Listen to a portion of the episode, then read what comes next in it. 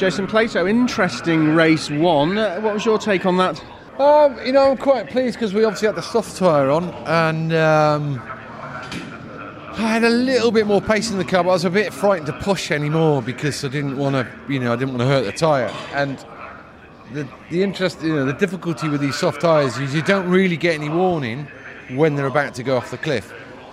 Uh, so I just was trying to drive within the tyre, but uh, points. We've got some more points. Whether it's enough, I don't know. Watching that, you clearly had an eye on race two. Was the strategy to, to keep Gordon behind you and stop him getting a, a fast lap for position in race two?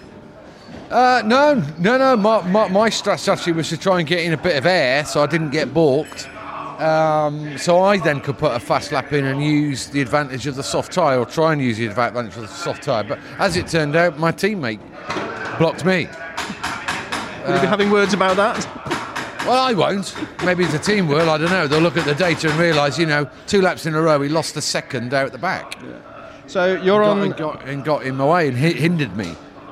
eighth uh, on the grid for race two. Gordon's back at 13th. You're going into that feeling positive. Uh, yeah, I mean, I've got the soft tyre out of the way, which is important. Um, I, I'm slightly annoyed that Colin played the game he did because, you know, I could have been a bit further up the grid.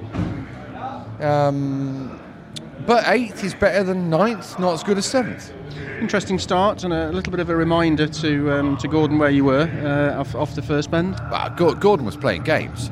Gordon was ju- jumping on the brakes hideously early, trying to get me in the back of him. That's how I saw it.